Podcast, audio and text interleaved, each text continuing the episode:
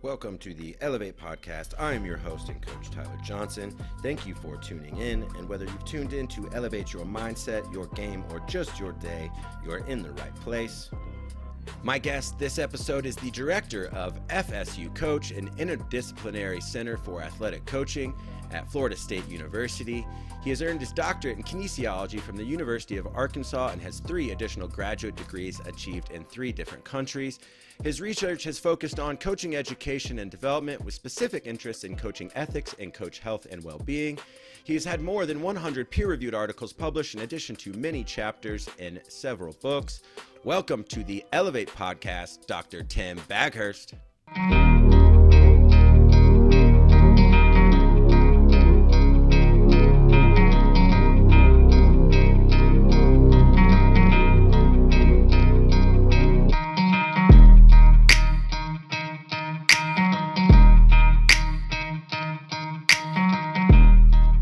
Dr. Tim, how are you doing today?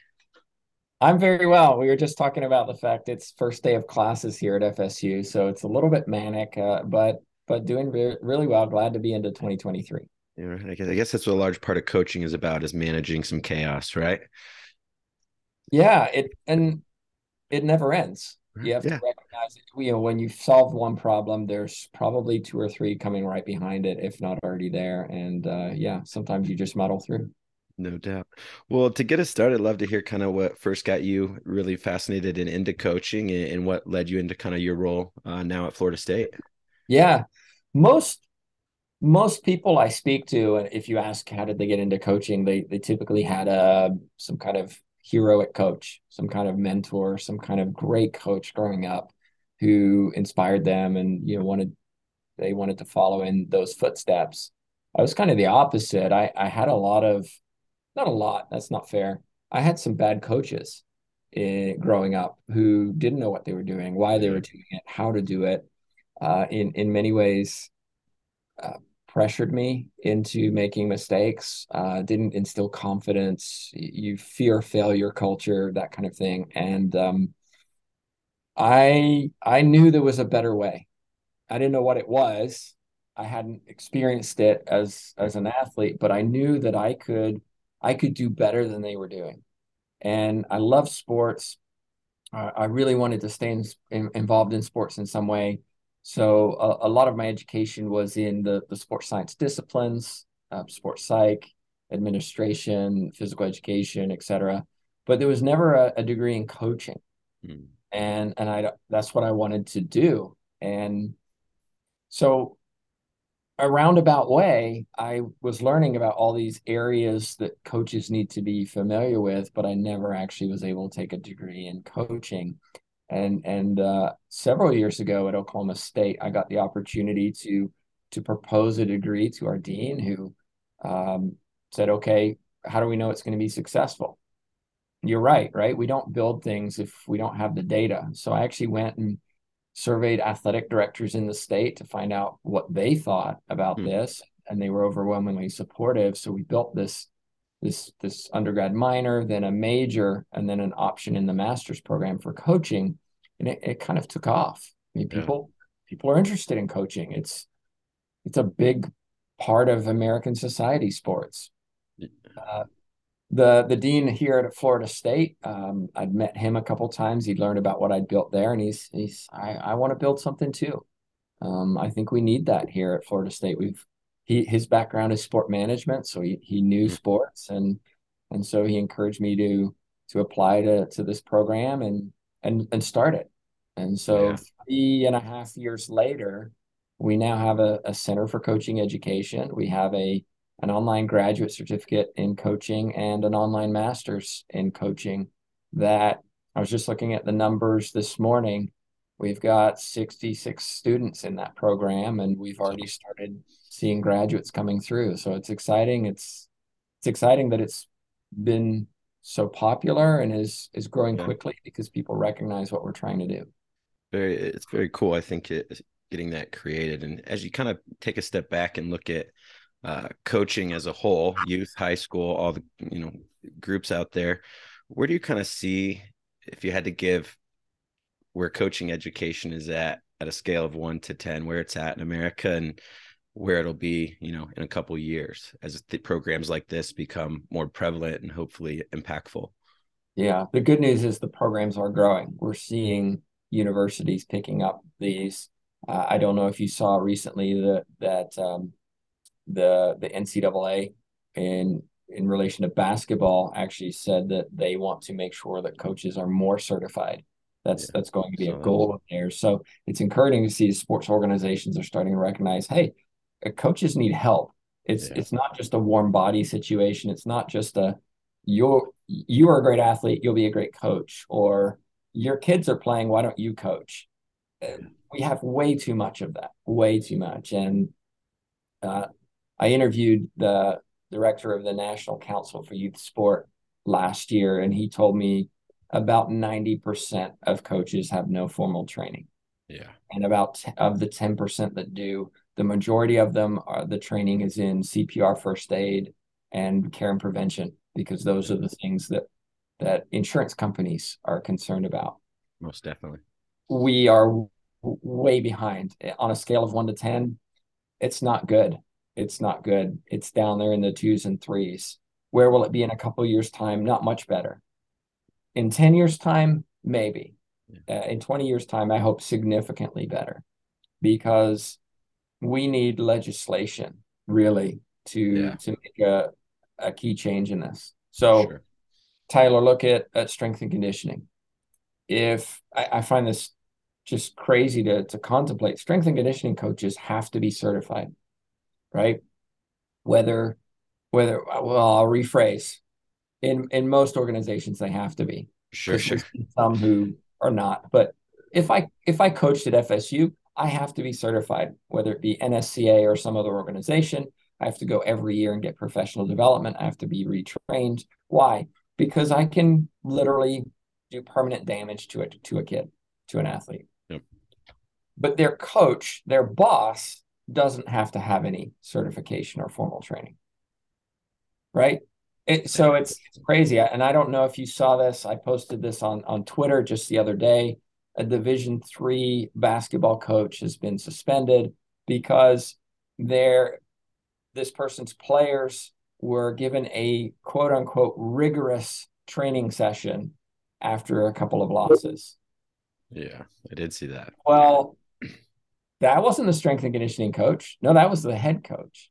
And so we see, unfortunately, we see these things happen.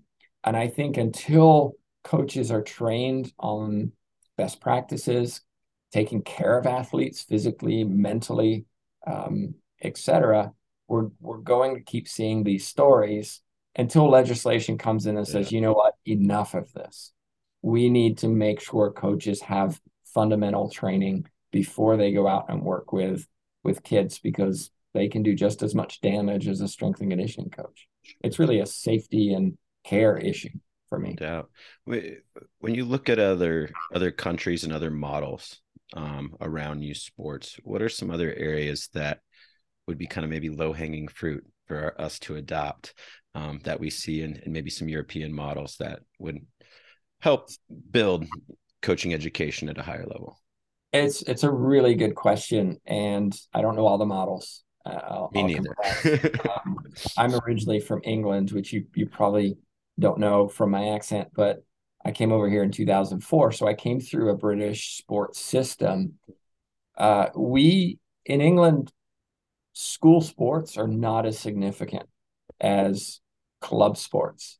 Right. If you're good, you do not typically play for your school, you play for your club.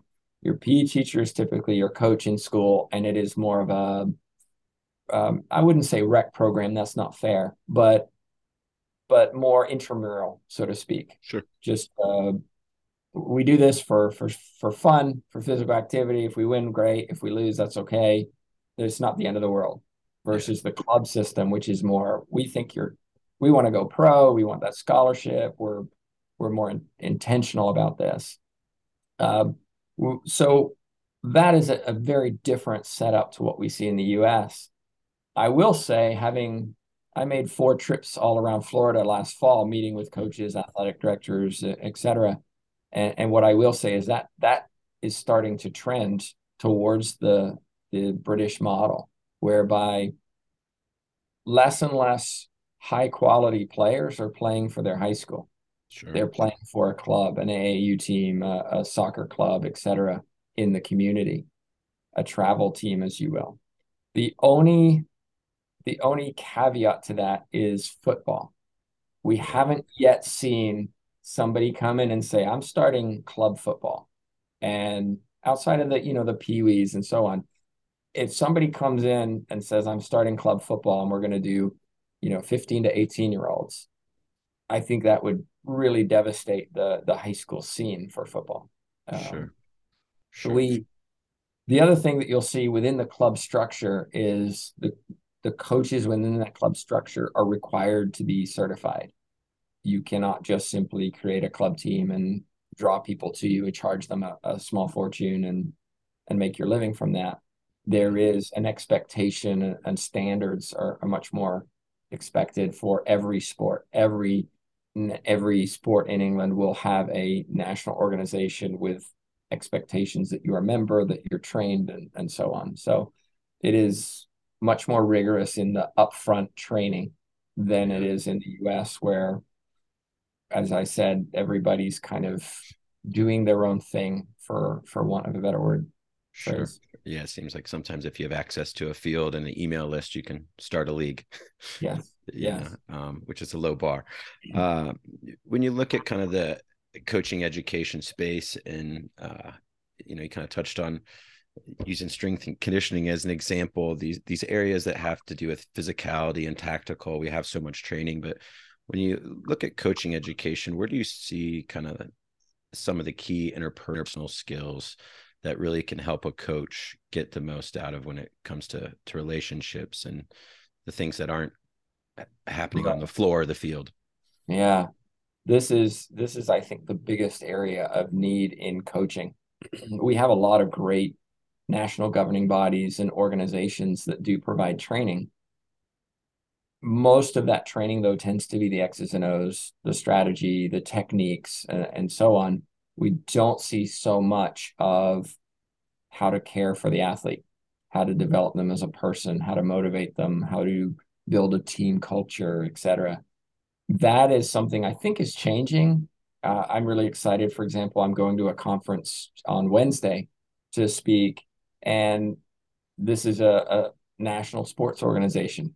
And I'm talking, I've got a talk on burnout, stress and burnout in coaching and the other talk I'm I'm doing is building a culture. That's very atypical to 10 years ago, where it's how to make your athletes run faster or why we should play with this formation instead of this formation. Eh, we are changing. We are seeing that change, but for for the most part, those national governing bodies, their job is to to teach the skills. We're slowly starting to see those soft skills, not the hard skills of you know, X's and O's and so on, those soft skills coming into programs. And in part, that's why we built our masters because look, I've got I've got an ice skating coach in my class this semester. I I've watched the Olympics, but that's as far as I've gotten, yeah. right? I can stumble my way around an ice rink. So, how do I teach that coach how to be a better coach in ice skating? I'm not going to teach them how to do anything on the ice. So our focus in our masters is how do we teach them about sociology and the background of their athletes? How do we teach them about the sport psychology, the nutrition, the strength training, the uh, the counseling skills that they're going to need to build that athlete into what that athlete can become. And so really, I would say we have 10 classes, seven of them really focus on the the person rather than the actual ins and outs of a sport. I mean, we, have got to talk about sport management. We've got to talk about sure, some of sure. these things, which are generic, but really it's about supporting that person to be better as a person. And if they are as a person, then they're also better as an athlete too. Yeah. Um, so it, it's changing. The landscape is changing on that front. That's been good to see. We've still got a long way to go there. I'm glad you brought out the burnout because that was one of my questions I had jotted down. I know you've, you've done some, some research and things around that. I feel like years ago we heard about athlete burnout, but like you mentioned, this coach burnout is becoming fast and furious. It feels like over the last few years. Um, can you talk just about maybe some some key factors that get us into that burnout zone, and then a couple, you know, one or two things that we can do to preserve our, ourselves into the the sports and the communities that we love?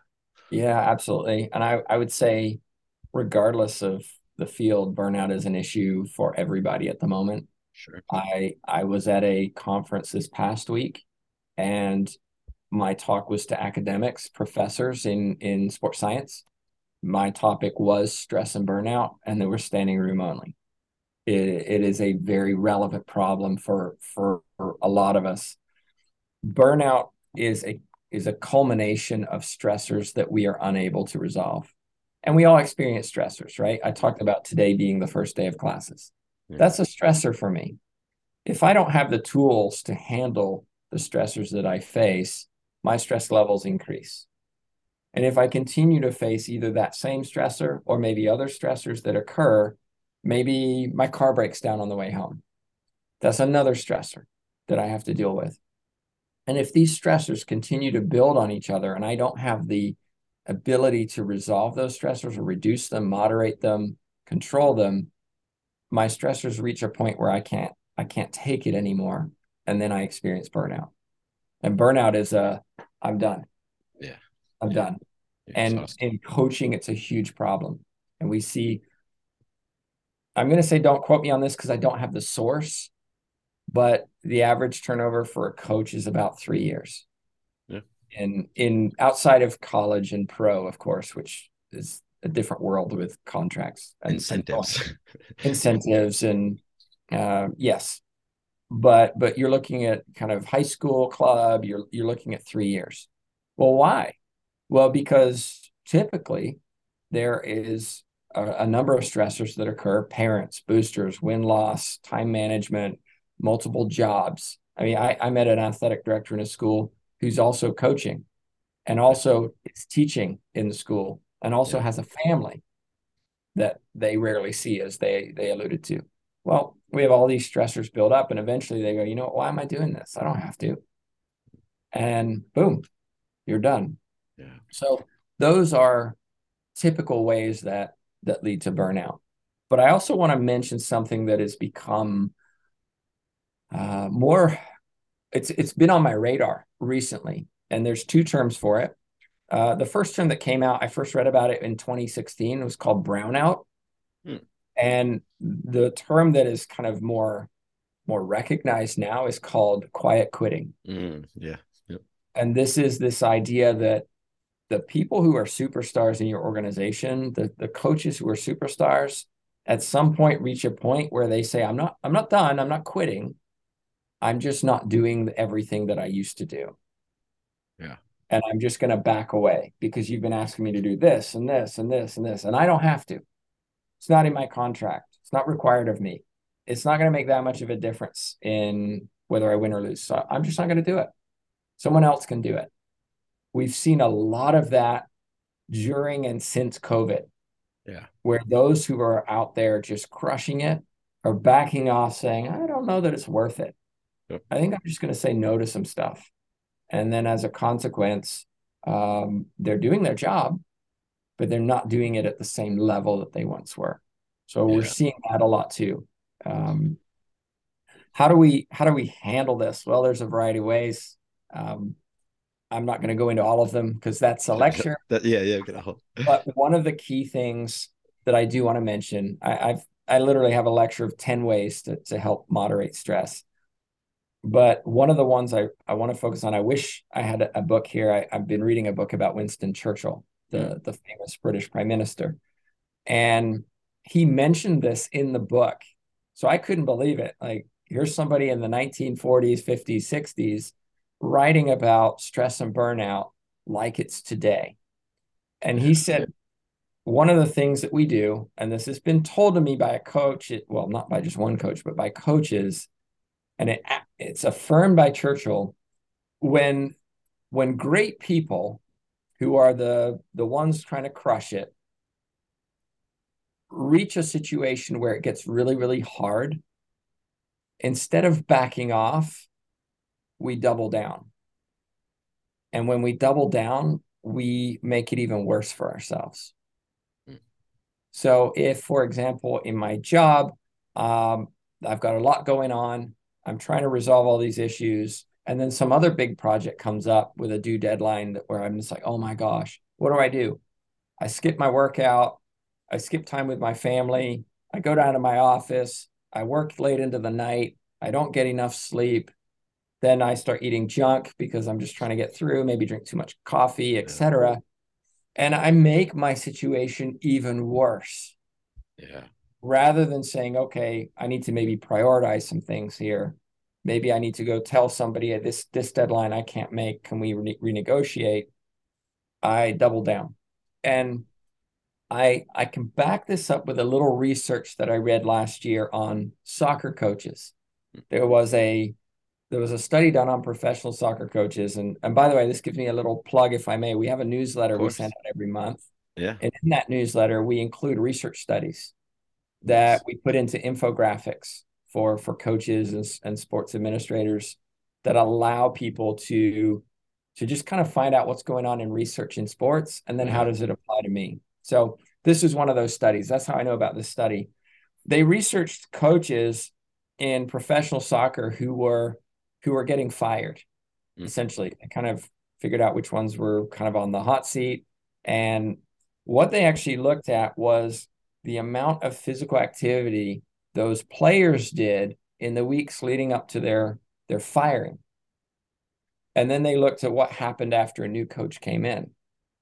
And what they found is really interesting. The the closer that coach got to being fired or resigning or whatever, the more the the more physical the training was in practice.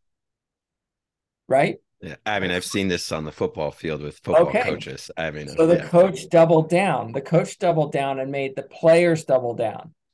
Instead of looking and saying, you know what, which is what the new coach did. The new coach came in, found out what was going on, and said, Wow, I'm paraphrasing here from a coach I don't even know, but we need to back off. We're killing our athletes, they're exhausted.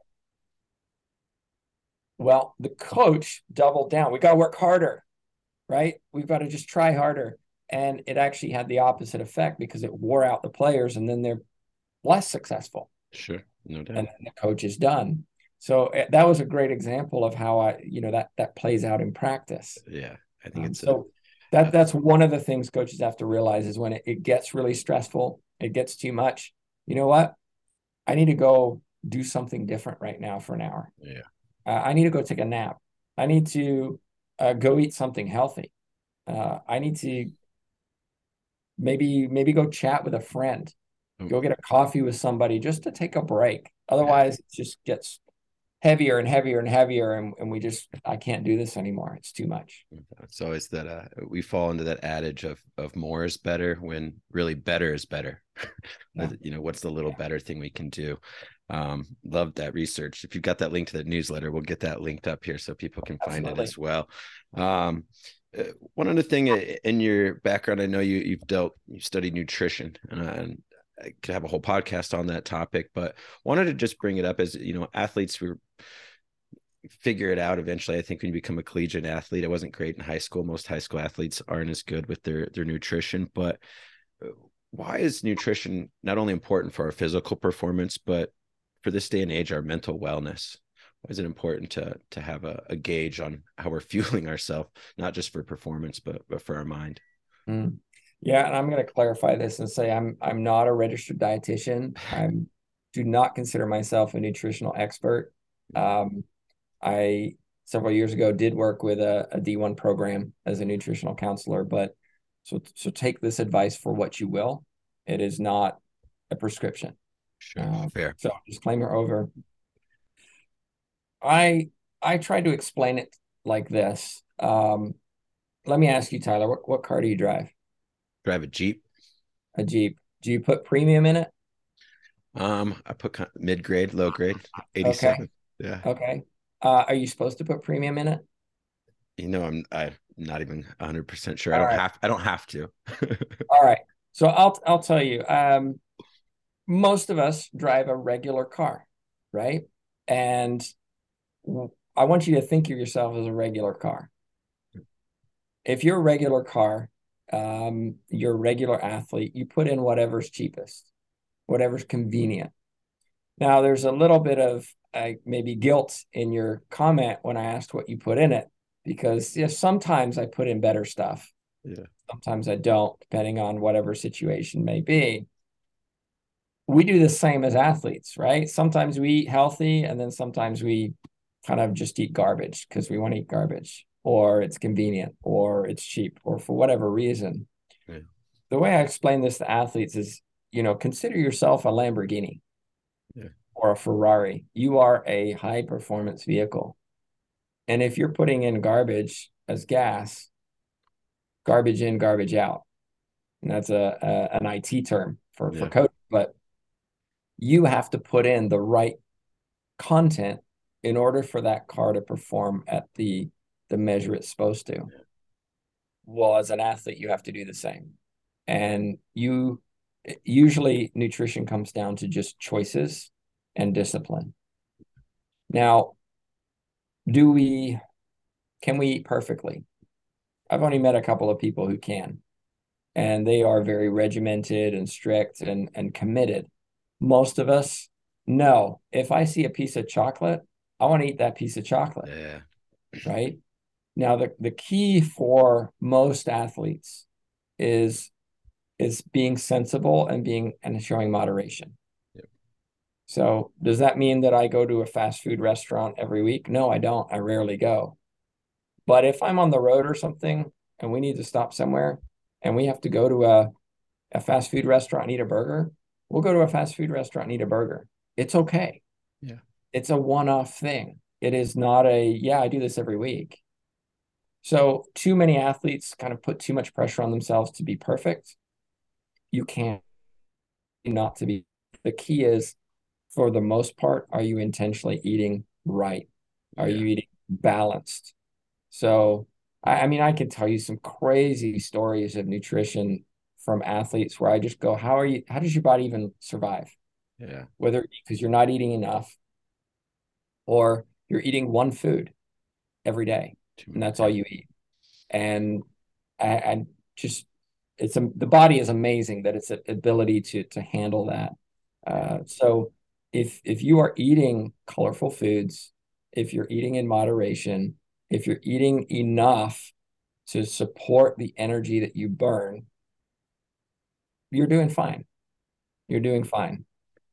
It's when you're going outside of those zones that we have problems. And, you know, like I said, I've, I've worked with some crazy diets, but I've also seen where athletes just don't eat enough. They're eating mm-hmm. well, but they're not eating enough. And then they're burning their muscle mass away during the season. And then when it comes to championships time, they they don't have anything. Yep. So there's there's also that consideration too.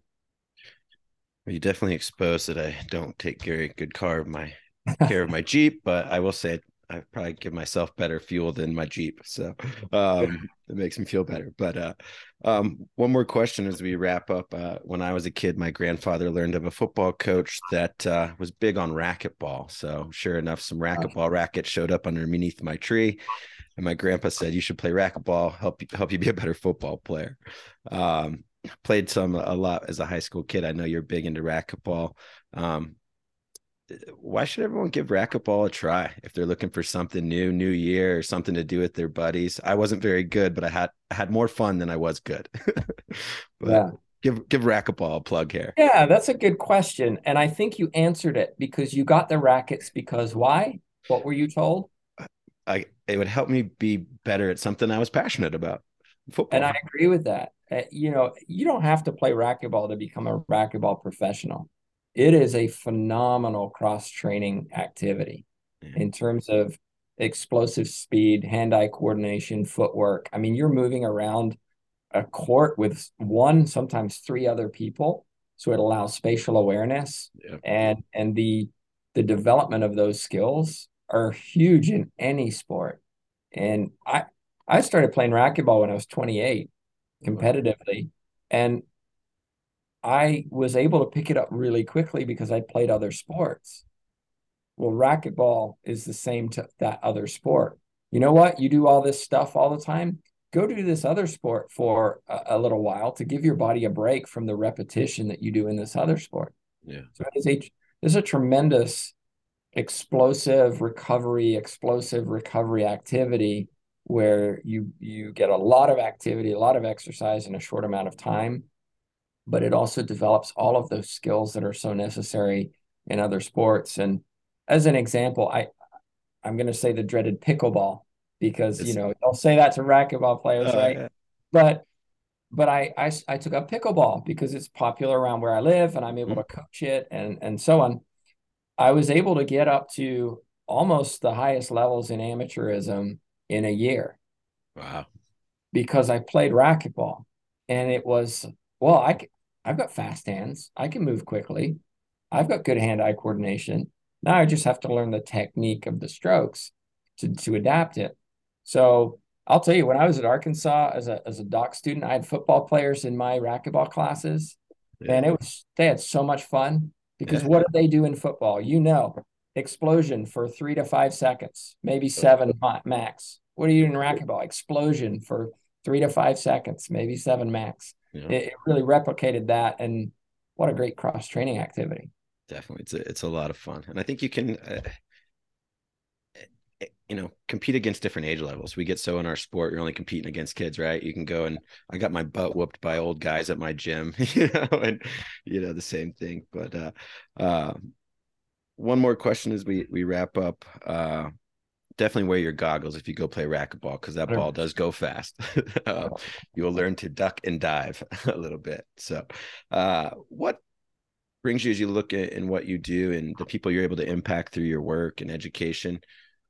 What brings you the most joy of of doing the work you do with coaches? I'm glad you asked that because I get to smile, right? Yeah. Um, I'll tell you, last week I went to a conference. I mentioned this. Um, two of our students went as well and presented on some of their their experiences. Being able to sit in that room and hear one who's just graduated and one who's graduating in May talk about talk about their coaching experiences and what they've learned through our program that has made them better at coaching. Uh, I, one of our other faculty was there, and I literally turned to them. I said, "I'm a proud dad right now." nice. Right? We we get to make a difference in people, and I, I'll I'll preface this by saying, you know, I coach pickleball locally. I also coach the the junior U.S. national team for racquetball. I get to see what I do make changes on an individual level. That's really neat. But being in the position I am means that I get to impact coaches, athletic directors, and so on, who then go and impact thousands of people over the course of their lives. And for me, that is phenomenal to know that that the things that I'm able to teach them, the the mentorship I'm able to give translates into making differences in people's lives. And I think any of us who are in sports and coaching or working in sports, you know, we don't go into it for the money. The the reality is, I mean, I didn't become a professor for the money. That was, if it was, that was a really bad idea. I went in because I want to help people. I was a teacher. I was a school teacher before I went into college. I wanted to help kids. I still do. But now I can do it at a a macro level instead of a micro level. And that means that I've been able to influence more people to to become better coaches and people, which then in turn helps more.